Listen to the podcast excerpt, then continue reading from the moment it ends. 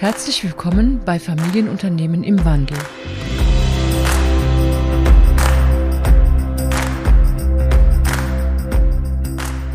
Willkommen zu meinem neuen Podcast in der Reihe Familienunternehmen im Wandel. Und da geht es heute um ein ganz besonderes Thema, das diesen Titel wirklich rechtfertigt. Ein Thema, das aus meiner Sicht jeden Familienunternehmer betrifft und der sozusagen ins Herz der Identität äh, des Unternehmens geht. Und dafür habe ich mir heute einen spannenden Gast eingeladen, den Steffen Letzelter. Hallo Steffen, grüß dich. Hallo Franz. Schön, dass du heute da bist. Äh, sag doch mal ein paar Worte zu dir, warum du Experte bist für diese Thematik und dann schauen wir uns dieses spannende Thema zusammen an. Ja, hallo Franz. Erstmal herzlichen Dank, dass ich da sein darf. Freue mich sehr. Ähm, bin zu Hause in, in München, habe da eine kleine Beratungsgesellschaft namens The Digital, äh, kümmern uns schwerpunktmäßig um äh, Familienunternehmen, mittelständische Unternehmen äh, und da um äh, die zukünftige Ausgestaltung des, äh, des Geschäftsmodells und äh, der Geschäftstätigkeit. Hab, bin früher äh, lange Zeit bei Media Saturn gewesen, äh, hab, war danach COO von McFit und habe in der Zwischenzeit das ein oder andere Unternehmen mitgegründet und auch äh, natürlich einige Mittelständler in ihrer Zukunftsausrichtung begleitet. Ja, wunderbar. Und du hast es gerade schon erwähnt, worum es uns heute geht. Es geht ums Geschäftsmodell der Familienunternehmen. Und äh, die Zeiten sind ja nicht ganz einfach ob bestehende Geschäftsmodelle weiterhin funktionieren können. Sie werden ja von allen möglichen Seiten sozusagen unter Beschuss genommen. Und darüber wollen wir heute ein bisschen reden und auch, was ein Familienunternehmen machen kann oder sollte aus deiner Sicht, um sich hier für die Zukunft gut äh, aufzustellen. Was ist denn so die erste Frage oder die ersten Fragen, die sich ein Familienunternehmer oder eine Familienunternehmerin stellen sollte zu ihrem Geschäftsmodell? Zunächst ähm, ist, glaube ich, erstmal die Frage, was ist denn eigentlich Geschäftsmodell? Und für Geschäftsmodell gibt es im Prinzip eine relativ einfache Definition, die ich ganz gerne verwende, nämlich, was macht denn mein Unternehmen heute aus oder was macht denn mein Unternehmen heute erfolgreich? Und diese, das sind mal zwei zentrale Fragen, mit denen sich jeder Unternehmer erstmal beschäftigen sollte und wo man sich bewusst sein sollte, warum Kunden eigentlich zu einem kommen, warum Kunden eigentlich bei einem kaufen.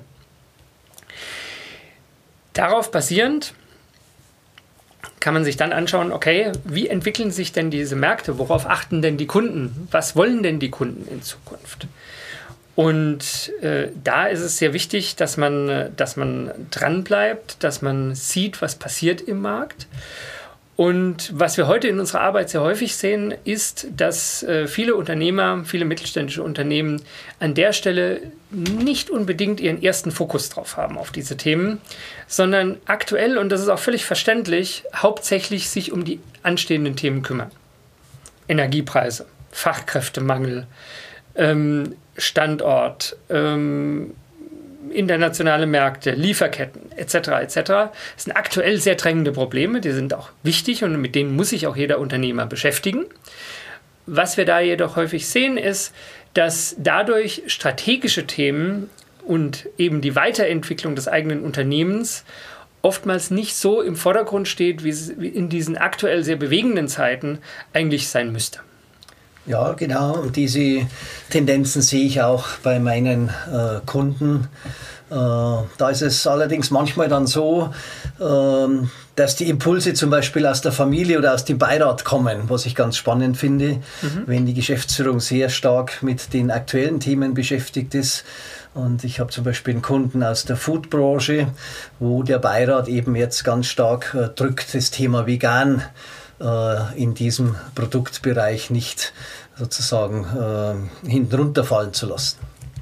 Ja, das ist absolut richtig. Ich glaube, dass es da auch wichtig ist und äh, mal zu schauen, hat man eigentlich die richtigen Personen in seinem Umfeld, um das Unternehmen weiterzuentwickeln? Hat man die richtigen Personen im Board? Ist das Board relativ divers? Und mit divers meine ich jetzt nicht nur Mann, Frau, sondern ich meine Erfahrungshintergründe, ich meine internationaler Blickwinkel, ich meine äh, Erfahrung in der strategischen Weiterentwicklung von Unternehmen.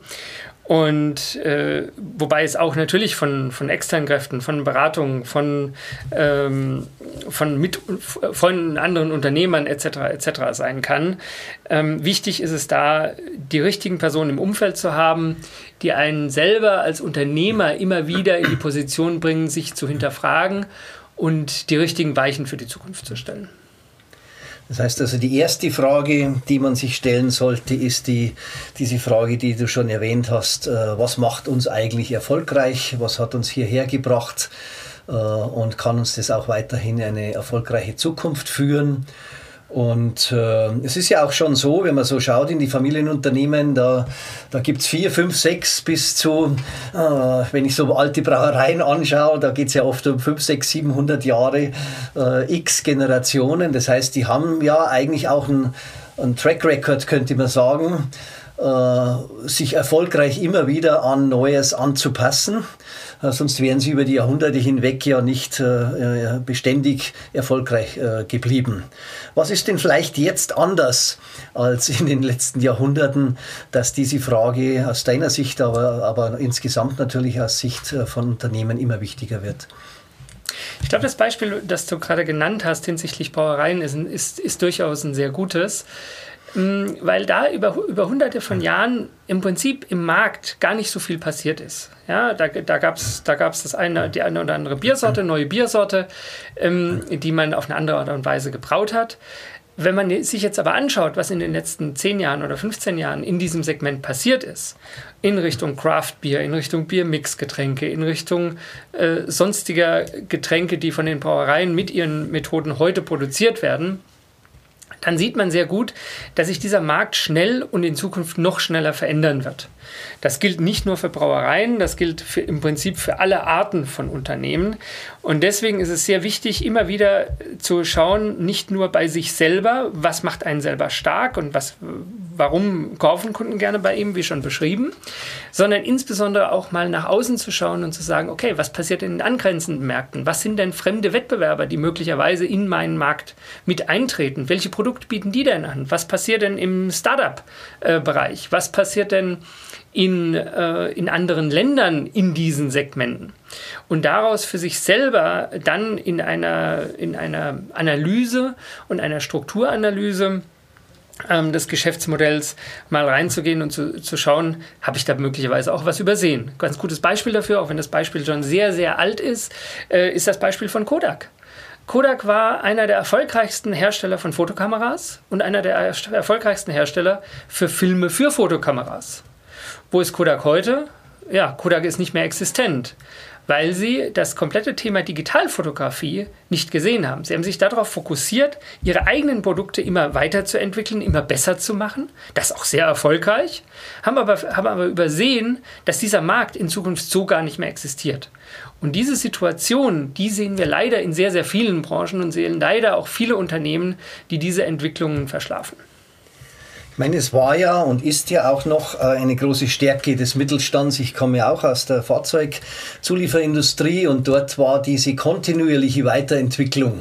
Also nicht immer alles wieder über Bord werfen, sondern etwas immer noch weiter zu verbessern, ja auch ein ganz wichtiges Element der bis, bisherigen Geschäftsmodelle. Und ich habe gerade von einem meiner Kunden, der auf einer Messe war, was ganz, ganz Fantastisches gehört, das dem entspricht, was du gerade erzählt hast. Und äh, zwar äh, Fleisch, oder genauer gesagt ein Steak aus dem 3D-Drucker zu drucken. Und äh, die Aussage war, wenn er nicht gewusst hätte, dass es aus dem 3D-Drucker gekommen wäre, dann wäre das für ihn ein okay Steak gewesen. Und da hat sich interessanterweise eben äh, jemand mit äh, HP, mit der HP-Druckabteilung zusammengetan, die natürlich überhaupt nichts bisher mit dem Food-Business zu tun hatte. Und es entspricht genau dem, wo du sagst, da kommen ganz neue Verbindungen, ganz andere äh, Player zusammen die bis jetzt äh, in so einem Segment vielleicht überhaupt keine Rolle gespielt haben und dass man das sowas auch nicht übersehen sollte. Aber auch da vielleicht nochmal in die, in die, in die äh, Zuliefererindustrie reingeschaut, äh, der Automotive-Hersteller, wo du gerade ja. hergekommen bist. Mm, die, wenn man sich anschaut, wie viele neue Wettbewerber im Fahrzeugmarkt unterwegs sind, und da spreche ich nicht nur von, von Tesla, die ja Automobilbauer sind, aber ich spreche zum Beispiel auch von Apple oder von, oder von Google oder von anderen Anbietern, die komplette Fahrzeugcockpits bauen, und wo sich jedes Unternehmen, das bisher in diesem Segment unterwegs war und eigene Cockpits gebaut hat, sehr stark hinterfragen muss, baue ich das noch selber oder mache ich das mit beispielsweise Apple und, und packe das Apple Cockpit rein, weil der Nutzer so stark an diese Oberfläche und an diese Convenience gewohnt ist, gewöhnt ist, ähm, dass äh, das für den Hersteller ein ernstzunehmender Wettbewerber ist. Vor dem Hintergrund kommt noch ein weiterer wichtiger Punkt, äh, der immer wichtiger wird, das ist das ganze Thema Daten. Wem gehören die Daten? Ja, bin ich zukünftig überhaupt noch relevant, wenn ich nur sozusagen etwas zuliefere, aber nicht mehr der Systemanbieter bin und daraus für mich die notwendigen Daten für die zukünftige Weiterentwicklung meines Unternehmens gar nicht mehr ziehen kann? Das bringt mich zur nächsten Frage. Wir hatten im Vorgespräch ja da schon ein bisschen drüber äh, diskutiert. Wenn sich jemand also diese äh, internen Fragen gestellt hat und sich dann äh, über den Markt, äh, wo er hingeht, besser informiert hat, dann kommt ja diese Frage, wie gehe ich jetzt damit um? Und äh, du sprichst ja gerade einen Punkt schon an, äh, das Thema, wer besitzt die Daten. Äh, geh doch da noch mal ein bisschen mehr drauf ein. Ja, äh, die Frage ist immer, wie positioniere ich mich als Unternehmen und als Unternehmer für die, für die Zukunft? Und ähm, die Frage ist, will ich in Zukunft der Zulieferer eines anderen sein oder möchte ich Herr meines eigenen Geschäftsmodells sein? Und äh, vor dem Hintergrund der Digitalisierung, vor dem Hintergrund äh, der digitaler Geschäftsmodelle ist natürlich sehr stark die Frage, ähm, gerade als beispielsweise Maschinenbauer oder Automobilzulieferer, wie gehe ich denn damit um? Und ein ganz gutes Beispiel an der Stelle äh, für ein Unternehmen, das gesagt hat, nein, wir wollen selber Herr dieser Lage sein, ist äh, beispielsweise äh, die Körper AG. Körper AG, klassischer Maschinenbau, ähm, hat sich vor einigen Jahren entschieden, wir öffnen ein neues Geschäftsfeld namens Körper Digital. Und Körper, was macht Körper Digital? Körper Digital macht über diese Maschinen hinweg, die Körper produziert, äh, beispielsweise Anwendungen mit künstlicher Intelligenz oder Systemanwendungen, die sozusagen von den äh, Kunden genutzt werden können, wo Körper einen Mehrwert liefert über digitale Services, daraus zusätzliche Umsätze generiert, aber insbesondere auch exakt weiß, was im Markt abläuft und exakt weiß, ähm, wohin der Markt sich bewegt, weil die Kunden diese, äh, diese Plattform nutzen und, da, und daraus einen Mehrwert generieren für sich, aber umgekehrt auch äh, entsprechend äh, Körper, entsprechend Daten liefern. Hast du noch andere Beispiele aus anderen Seg Marktsegmenten? Zum Beispiel Logistikbranche ist auch noch so ein sehr, spann sehr spannendes Thema. Wir haben viele sehr, sehr, sehr erfolgreiche mittelständische Logistiker in Deutschland. Und da sieht man über Plattformen wie beispielsweise Transporion, äh, dass äh, Anbieter, die eigentlich aus einem ganz anderen Markt kommen, die aus der IT kommen, äh, gerade den Markt einmal komplett aufräumen. Dahingehend, sie schaffen absolute Preistransparenz, sie machen die entsprechenden Logistiker völlig austauschbar. Und in dem Zusammenhang muss sich jeder Logistiker beispielsweise fragen, bin ich jetzt jemand, der nur äh, sich einer Plattform unterordnet und Aufträge, die ich zugewiesen bekomme, dann ausführe? Oder stelle ich mich als selber im Wettbewerb als Unternehmen auf, äh, das sozusagen eine Branche oder ein Branchensegment oder ein Marktsegment selber eignet und selber da diese, die Entscheidungen für sich selber treffen kann? Heißt es, Entschuldige, heißt es, die sollten dann selbst Plattformbetreiber werden oder was bedeutet das? Das ist eine sehr individuelle, individuelle Entscheidung. Dazu schaut man sich sehr genau an, wo steht das Unternehmen heute, welche Assets hat das Unternehmen, wie ist das Unternehmen aufgestellt. Da geht es um Prozesse, da geht es um Digitalisierung im Allgemeinen, da geht es um digitale Geschäftsmodelle, da geht es um, wie, wie entwickelt sich der Markt, welche Startups sind unterwegs, wo kann man möglicherweise Kooperationen aufmachen. Das ist ein sehr, sehr individuelles, eine sehr, sehr individuelle Entscheidung für jedes Unternehmen, ähm, die wir äh, exakt auch so begleiten, weil das ist genau das, wo wir, wo wir herkommen als The Digital. Ähm, wir starten mit dem Unternehmer an der Stelle zu sagen, okay, wo stehst du heute, wo ist dein Geschäftsmodell, wo musst du in dem Markt in Zukunft hin und entwickeln dann eine individuelle, auf das Unternehmen bezogene Strategie, die, äh, die dieses Unternehmen für die Zukunft voranbringt. Ich glaube, Blaupausen an der Stelle gibt es nicht. Es gibt viele Ideen, es gibt viele Ideen aus anderen Branchen, aber die kann man in 99 Prozent der Fälle nicht eins zu eins übertragen. Trotzdem vielleicht noch mal ein, zwei Beispiele, so dass wir ein Bild bekommen. Was könnte denn alles äh, möglich sein? Welche Fragestellungen äh, gibt es denn schon äh, von Unternehmen, die vor dieser Entscheidung stehen? Die ähm, viele Unternehmen an der Stelle fragen sich erstmal, gibt es Services, die ich zusätzlich anbieten kann zu meinen heute existierenden Produkten? Kann ich meine Produkte, zum Beispiel nochmal in den Maschinenbau eingehen, kann ich meine Produkte intelligenter machen? Kann ich selber Daten rausziehen, um meine Maschinen besser zu verstehen, besser zu verstehen, wie meine Kunden diese Maschinen nutzen? Ja, klassische, klassische Beispiele, Neudeutsch Predictive Maintenance, also Vorhersagen, wann welches Bauteil in einer Maschine möglicherweise kaputt geht. Das ist und, und dem, dementsprechend dem Kunden anbieten, weniger Ausfallzeiten zu haben. Das geht aber auch noch viel, viel tiefer. Ähm, wir haben mal einen Case Study gemacht ähm, zu dem Thema Aquariumspumpen als Beispiel.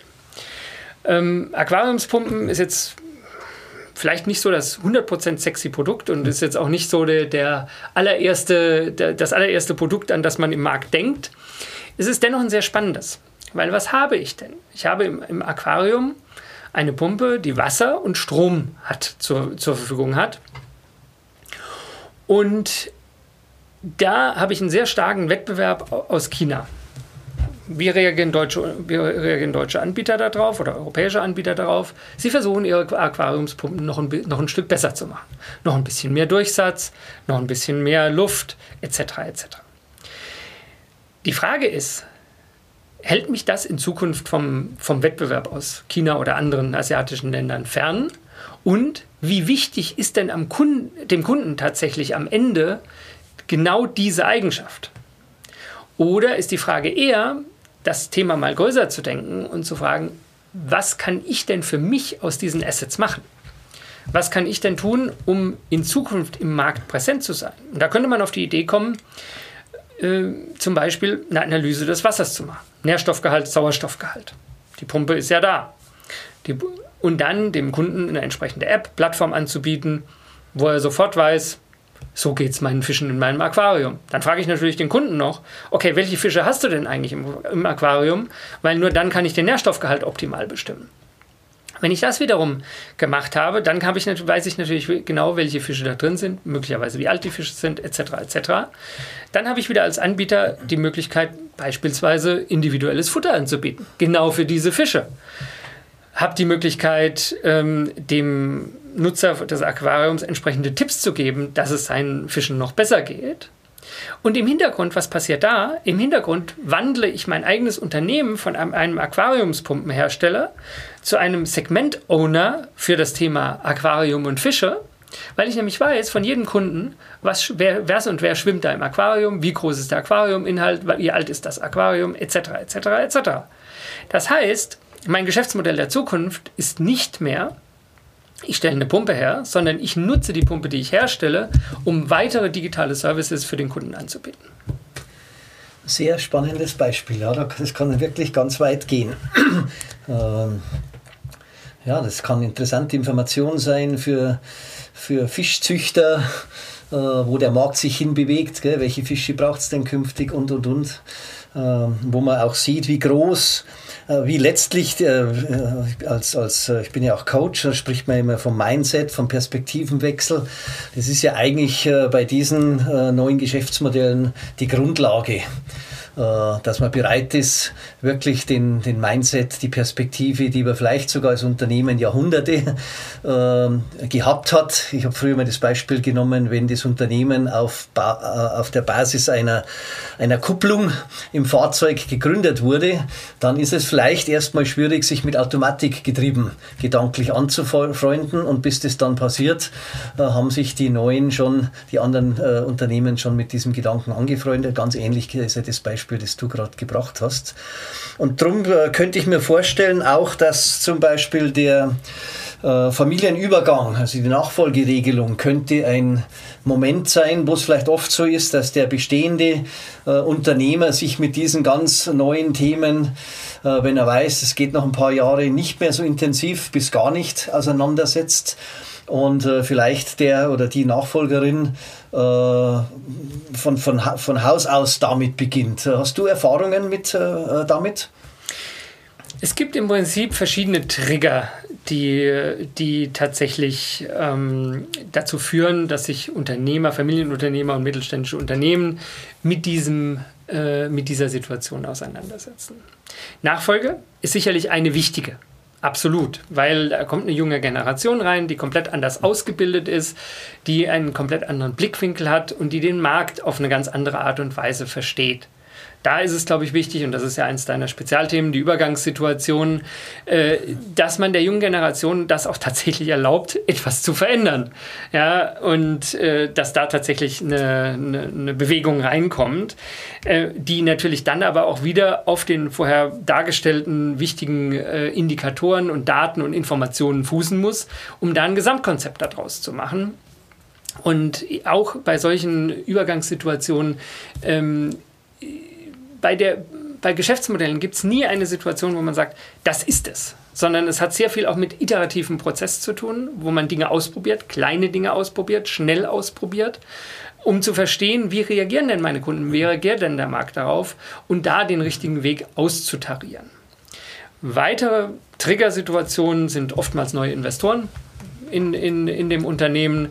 Weitere Triggersituationen sind oftmals, wenn ein Geschäftsmodell oder ein Teil des Geschäftsmodells wegbricht und man merkt, dass das alles gar nicht mehr so selbstverständlich ist, wie das über Jahrzehnte war.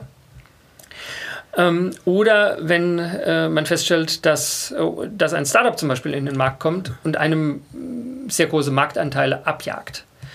Ähm, das sind also viele Triggersituationen. Wir aus unserer Sicht können nur empfehlen, immer wachsam und achtsam zu bleiben, äh, was im Markt passiert, was mit dem eigenen, Markt, äh, mit dem eigenen Geschäftsmodell passiert.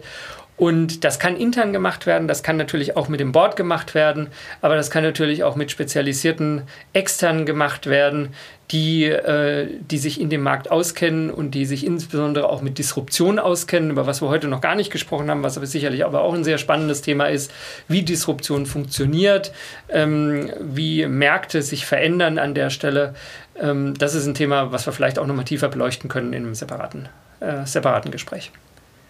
Ja, und letztens äh, habe ich auch gehört, dass äh, manche äh, Aufsichtsräte oder Beiräte auch äh, begonnen haben, sich Experten zu bestimmten Themen einmal im Quartal einzuladen, um einfach von denen auch zu hören, die mittendrin sind, ähm, was äh, läuft denn da in diesem Marktsegment und was könnte das mit uns zu tun haben. Also auch das finde ich eine schöne Idee, ähm, um mit diesem Thema immer wieder und sozusagen auch konstant äh, in Berührung zu kommen. Ja, ich danke dir für diese spannenden äh, Einlassungen und Erfahrungen, die du vermittelt hast. Und dann vielleicht sehen wir uns in der Zukunft wieder und schauen uns das Thema Disruption, das ja auch in aller Munde ist, nochmal genauer an. Für heute Dankeschön und äh, komm gut nach Hause. Danke dir, Franz, fürs Gespräch und ich freue mich auf die nächste Runde.